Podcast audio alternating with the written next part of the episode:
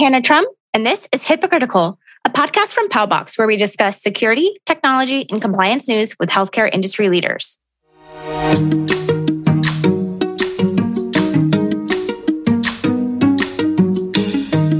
Breaches and HIPAA fines are everywhere in healthcare.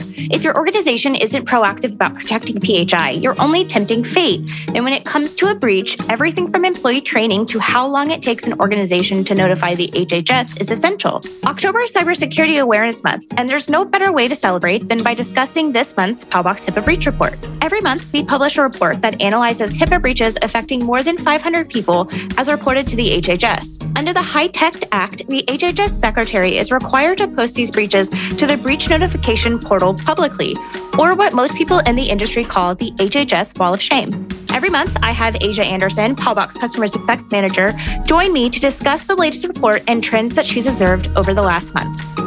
Hi, Asia. Thank you again for joining me on this special edition of Hypocritical. Could you give our listeners a rundown of the HIPAA breach report for this month? Sure. Great to be back. Thanks so much, Hannah. Every month we, come together and report on this. And almost every month we're talking about network servers being the the biggest issue, the biggest uh, vector for these attacks. And um, once again, we did see that the network servers sort of led the charge in that respect. There were 18 incidences um, that happened with the network servers as opposed to four incidences that happened with desktop computers. But what's interesting this month is um, the biggest uh, the biggest attack the biggest the most people affected happened as a result of attack on a desktop computer in alaska with their uh, department of health and social services. There were over 500000 people that were affected by this. And i was i was interested by this specific case because the issue the malware was first detected in may this mm-hmm. past uh, this past May, and they delayed like official notification, the process where they show up on the Health and Human Services wall of shame, um, until just this month because they were doing a criminal investigation. But they did make a point of um, putting out a press release in May, so their customers, you know, their patients were aware of this as early as the month that it first occurred. But it's taken months of them doing this investigation to get to the point where they were ready to formally report it. So that was that was interesting. It was um, you know I feel like they did their due diligence, um, but it's it's crazy to see something that happened in May not show up until our you know the numbers review for October. So that doesn't actually surprise me. It happens a lot um, because I mm. don't. I'm not 100 percent positive, but I don't think that there is like a specific time frame that. Mm-hmm. Uh, breaches have to be reported. But something that I also found interesting about this is much like last month, this breach was just 500,000 people. It was a clean number and it wasn't mm-hmm. like 5001 and all like we talked about so it'll be interesting to see if this breach number has a less clean number at the end after it is all settled yeah, that will be curious. And, you know, I read their press release and they said that um, none of the data was exfiltrated, you know, so the people's data was compromised, but nobody has their data. So that's a mm-hmm. good, that's a good thing. Um, but the, the other crazy thing while I was reviewing uh, this info was I saw that there were a bunch of other attacks that happened specifically in Alaska over the last couple of months. And, you know, no offense, Alaska, but pe- people are not thinking about that being a, a, a place where um, they're going to be under attack. You know, they're kind of they're up there on their own. They they almost kind of seem safe, um, like nobody's going to be paying attention to them. But there's a bunch of stuff that's happened to Alaska in the last um, couple of months, and there was another um, malware incident with the Trojan horse at their Office of Children's Services in July um, that was pretty big. So um, watch out, Alaska. The ransomware is clearly clearly has you in their their radar. Ransomware and bears. We should warn Hoala the next the next time he goes to Alaska. That's true. Bears are a real and present threat. They are. Uh, do you have any updates about any of the major breaches that we've discussed uh, lately? Sure. Pro- probably not, but let's see what, hear what you have. Yeah. Well, and when I say sure, I mean no. So, so we we touched on this last time. Um, I was surprised when I started doing kind of the follow up um, research that I wasn't seeing updates on what's happened kind of since. And uh, that may be because there is truly no update. That may be because from a PR perspective, we've moved on and don't want to look back. But when I took a look at um, you know, specifically, there, there hasn't been a real update since they released their initial patch that solved the problem. But they did also roll out a detection tool um, that their companies can use to determine whether they've been compromised. Um, so that was a nice uh, kind of differentiator when it comes to like when you look at the things that people do um, when one of these incidents occurs, typically there's some kind of like free credit monitoring, identity theft sort of protection, but this detection tool is um, really cool too. So it's it's good that they did that. And one of the things that came up in the course of this research was that uh, one of the best approaches to prevent the uh, a supply chain attack involves implementing a zero trust model within your architecture. Um, and as you know, that's something that we've recently done, and we're pursuing a patent on it. For those who aren't 100% sure what zero trust is, uh, we recently have filed a patent for zero trust email, which in layman's terms basically means we don't trust any email coming from any server, whether it's a US based company or not, because there has been a large number of spam and phishing attempts that have gotten through inboxes recently coming from American companies. So our mm-hmm. CEO founder, Hoala, decided that we can't trust anything. And so now we have added zero trust email to Paubox Email Suite Plus Premium and Enterprise. And it's just an extra level of security to stop phishing, malware, and any sort of other spam attacks coming through, specifically for this kind of reason. Exactly. Attacks everywhere. But uh, in terms of the other breaches that we've talked about on previous episodes, again, like no real official updates. I checked the DOJ website on SolarWinds. They haven't said anything since July. There are no new headlines um, since midsummer on the LinkedIn breach, which affected you know 700 million folks. Um, which brings me to my uh, the most important question I'll probably ask today: Have you changed your password, LinkedIn users? Have you changed your password? Please do that now if you haven't. And to quote uh, my guest from last week, Matt Cooper, turn on two-factor authentication for mm-hmm. for the profiles that you really care about. You know, he made a point of like, if you're an influencer or if you have a large following on a social profile, then yeah, you probably want to turn on two-factor authentication because it could affect your business. Uh, mm-hmm. Whereas me, I'm just very paranoid, so I have 2FA turned on for everything because yes. I just, you know, I don't want people to be in my business. Uh, but I'd like to go ahead and talk about ransomware a little bit. We've been talking about this uh, in almost every episode of the podcast because it really is everywhere. Ever since the pandemic started, ransomware has been more prevalent in the news. It's a very hot topic. Can you tell us anything that you've seen in the last 30 days about ransomware?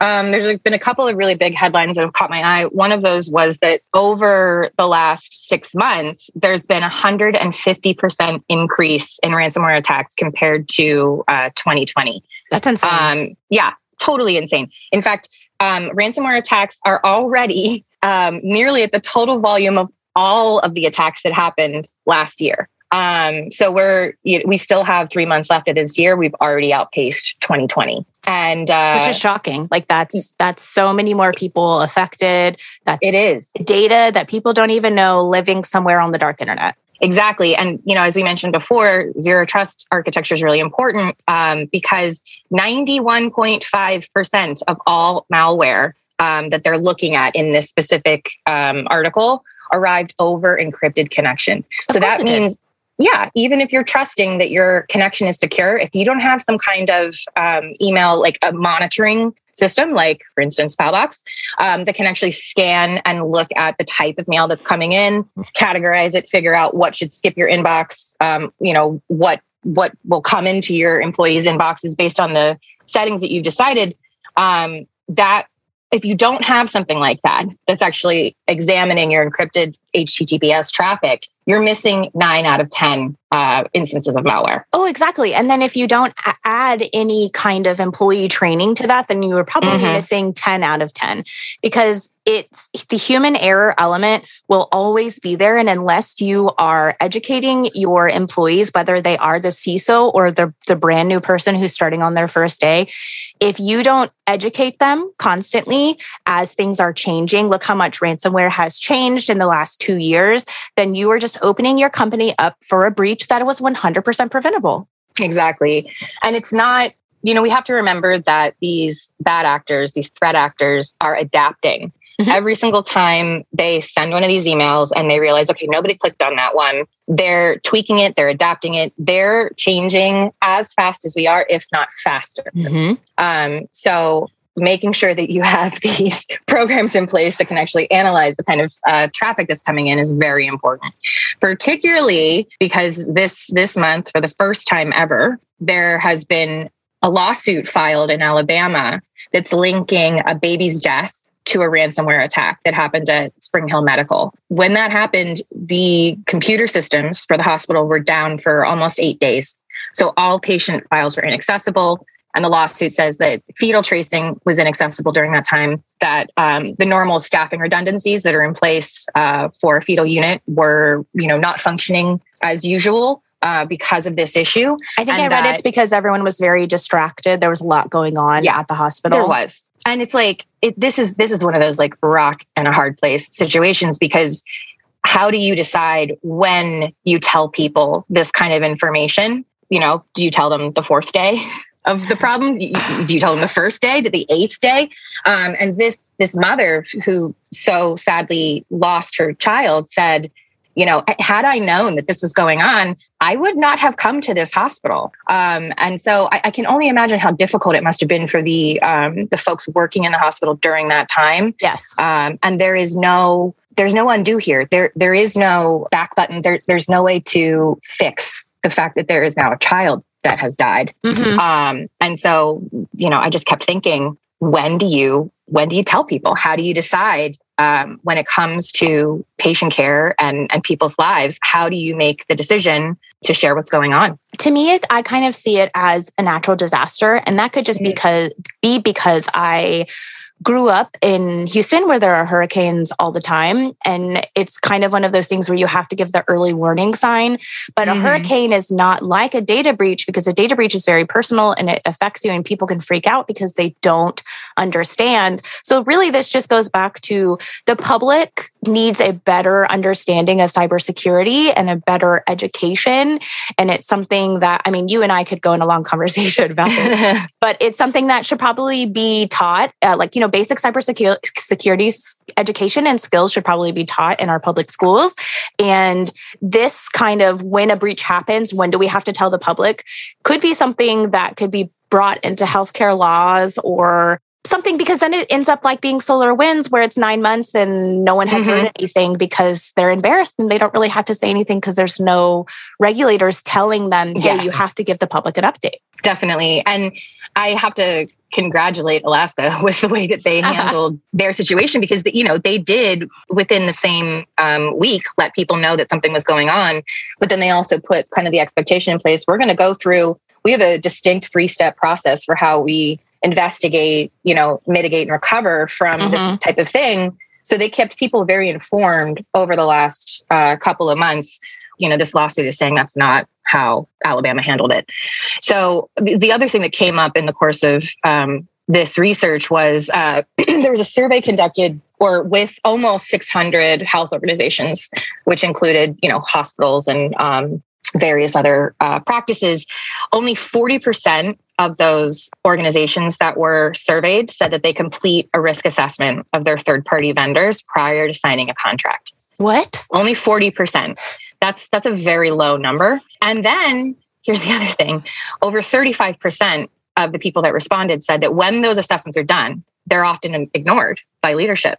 So some folks are going through the motions, but they're not actually putting what they're learning into practice. And again, like you said, there isn't really any federal regula- regulation here. There isn't, you know, there's no kind of watchdog that's mm-hmm. keeping an eye on this and forcing folks to comply. And so you have kind of a wild, wild west situation.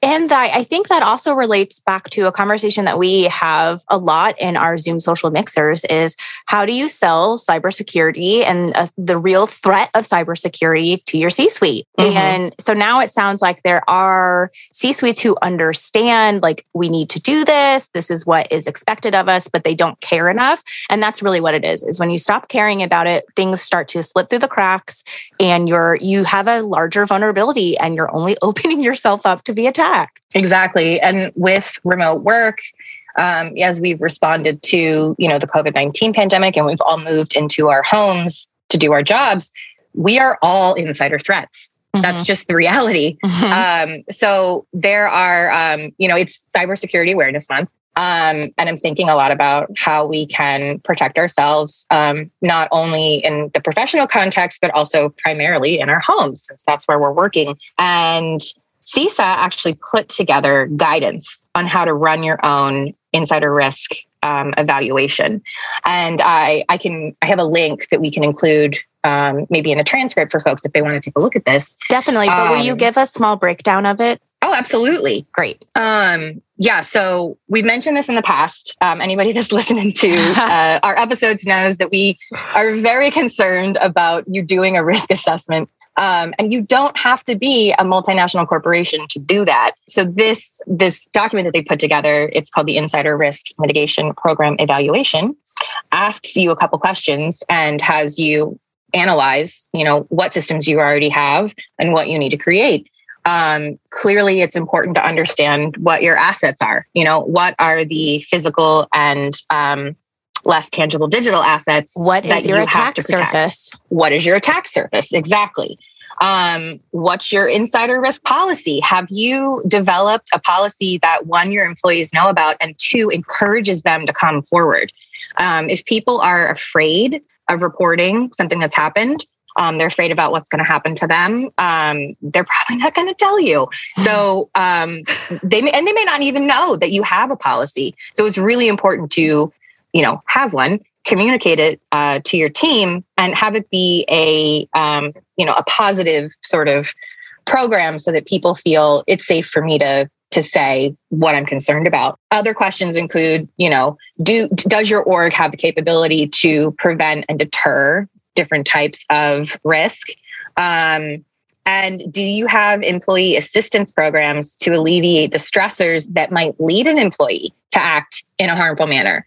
I like that one. Humans, yeah, humans are assets also. You know, our, our employees should be included in um, an assessment and conversation of what our assets are. And we have to take care of them to make sure that they're working at not only the best of their ability, but also um, that we have their health in our minds and the yes, stress. Your employee, your employees are your number one asset. Anything, any company can go anywhere with the perfect employees, with employees that are happy and healthy. Mm-hmm. But you're right, you know, and disgruntled employees are uh, ineffective. They don't work well. Yes. They're more likely to do something that is bad or that can put the organization in jeopardy. And going back to your, the second question you pose, which is what is your insider risk policy?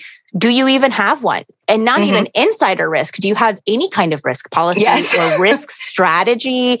And like you said, do your employees know about it? Because your employees don't know what they don't know. So they don't mm-hmm. know if they are creating a cybersecurity risk or a vulnerability, or if they have seen one and they don't know what it is. Educating your employees I will, you and I will never stop talking about this. Employee, employee education is the number one step you have to take to prevent any kind of cybersecurity breach, whether it's within your own organization or it is outside your organization. I completely agreed. And people that are, you know, they're stressed out, they're overworked, they're they they feel that they actually do have people's lives in their hands, they're probably not going to be thinking step by step ABC, mm-hmm. you know, how do I do how do I take the most secure actions? Unless, of course, like you said, they've experienced enough education that they know the importance of all of it. I, I mentioned, I, I think uh, last month it was that my dad was uh, frustrated about having to set up 2FA. Yes, and, for his medical records. Yes, and he now, of course, he's done it, and he we've had long conversation about it, and he completely sees the benefit. Um, he's now set that up in a lot of other places uh, for his 2FA security. people. It's the best. 2FA. I had a customer tell me about um, a 2FA initiative they were leading and how they had been working on it for several months. And that most of the employees, like about 60% of their employees, took care of it right away. It was something that they had seen before in other jobs. It, it, it wasn't um, it wasn't new to them, you know. Mm-hmm. And but then there were longer standing employees who had never done something like this, who felt that it was um, a blocker to them getting their job done in the way that they are used to doing it because it is an extra step but you know as as you know we've we've implemented this within our own organization i was going to say i have to log into 2fa into everything and well yes Every it single is thing. well yes it is very annoying like the first couple of times you do it or if you're in a rush, it really just becomes second nature. Like you have to log, you have to use a password to log into your computer. So why wouldn't you have to use a password to log into your company's website or exactly. your company's, you know, we use Confluence and has everything that we could possibly know, you know, definitions of words we use, previous strategies. Like, why wouldn't mm-hmm. you want that information to be password protected? Because it might not mean anything to anyone outside of our mm-hmm. organization, but it is very valuable to us. And I think that's somewhat what organizations don't see when training mm-hmm. their employees is the this is these assets are important to the company, but why should they be important to the employee? Like, what does the employee realize why they're important? Because I think as humans, if we realize the important side of things, we're more willing to do things like set up 2FA mm-hmm. or you know, change our passwords when we need to, or set stronger passwords, or do all of these things that we need to when we understand the importance of it. Yeah, it, it, it will become a habit. I understand that it can feel a little bit, you know, it can feel like friction when you first get started, but it does become a habit. And, you know, my Google Authenticator is one of my most used apps now. it is. It is awesome. I, I think yeah. maybe after Apple Music, my Google Authenticator is yeah, the most. After Spotify, maybe. Yeah. yeah. Um, you know, I highly recommend that folks do this this risk assessment that CISA has provided. Um, but if you if that feels like too heavy of a lift for now, we do have a great article on the blog for five things that can bolster security surprise, surprise, 2FA is on that list. We've already talked about how important a password manager is. That's something that you should definitely have enforced for all of your staff. You want to back up your systems routinely. You want to check, you want to do a verification for any kind of wire transfer that's mm-hmm. requested like even this this is where zero trust comes in even if you have worked with that organization in the past even if this email looks exactly like every single email you've ever gotten from that organization do a verification. Do if you're verification. sending money outside of your organization, verify it. Do not trust that because you've seen it before, it's exactly the same as it was previously. And then obviously the the fifth tip would be to use Paubox. yes, but going back to the wire transfer, I mm-hmm. want to say that I read something and it was maybe Amazon or Google or some large corporation, some guy tricked them and was just sending them fake yes. invoices and uh-huh. they paid them. Yes. And I just, it just made me chuckle because I was like, haha, of course it's Amazon or whoever it was. It was some large company.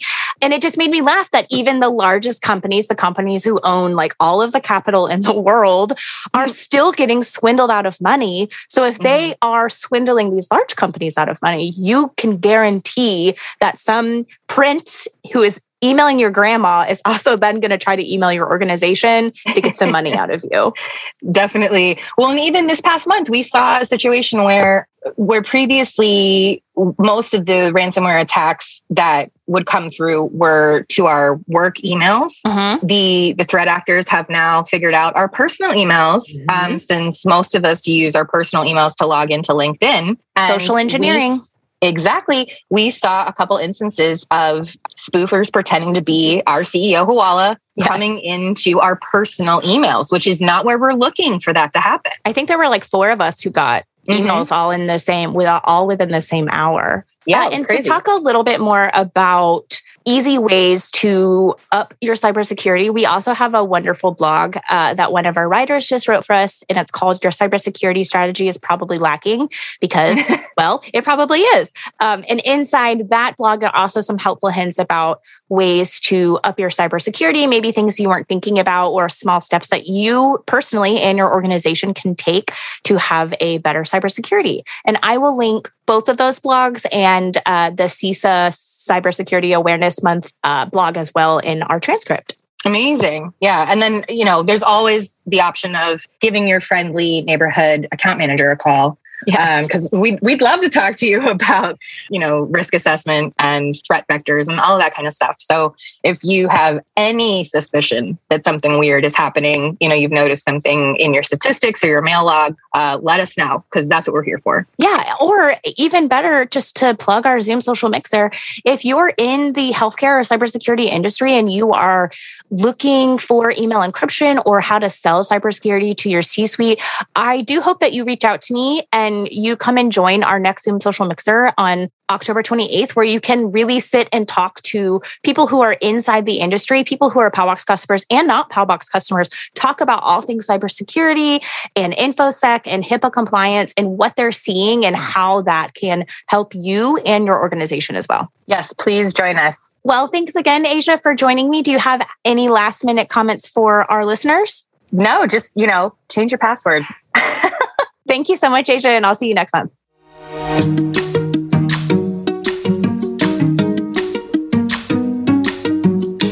For more information about the Paubox HIPAA Breach Report or to see any of the data mentioned in this episode, please visit paubox.com slash blog. As Asia and I mentioned earlier, if you'd like to join our next social mixer, please email me at hannah, H-A-N-N-A-H, at paubox.com and I'll get you registered.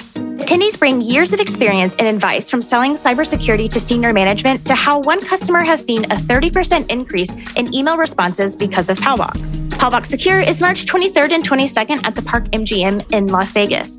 Head to pauboxsecure.com for more information, including hotel booking and speakers. As always, you can listen to every episode of Hypocritical on paubox.com or subscribe via Apple Podcasts, Spotify, iHeartRadio, Stitcher, Amazon Music, or wherever you listen. Thank you for tuning in to another episode of Hypocritical. I'm your host, Hannah Trum, signing off.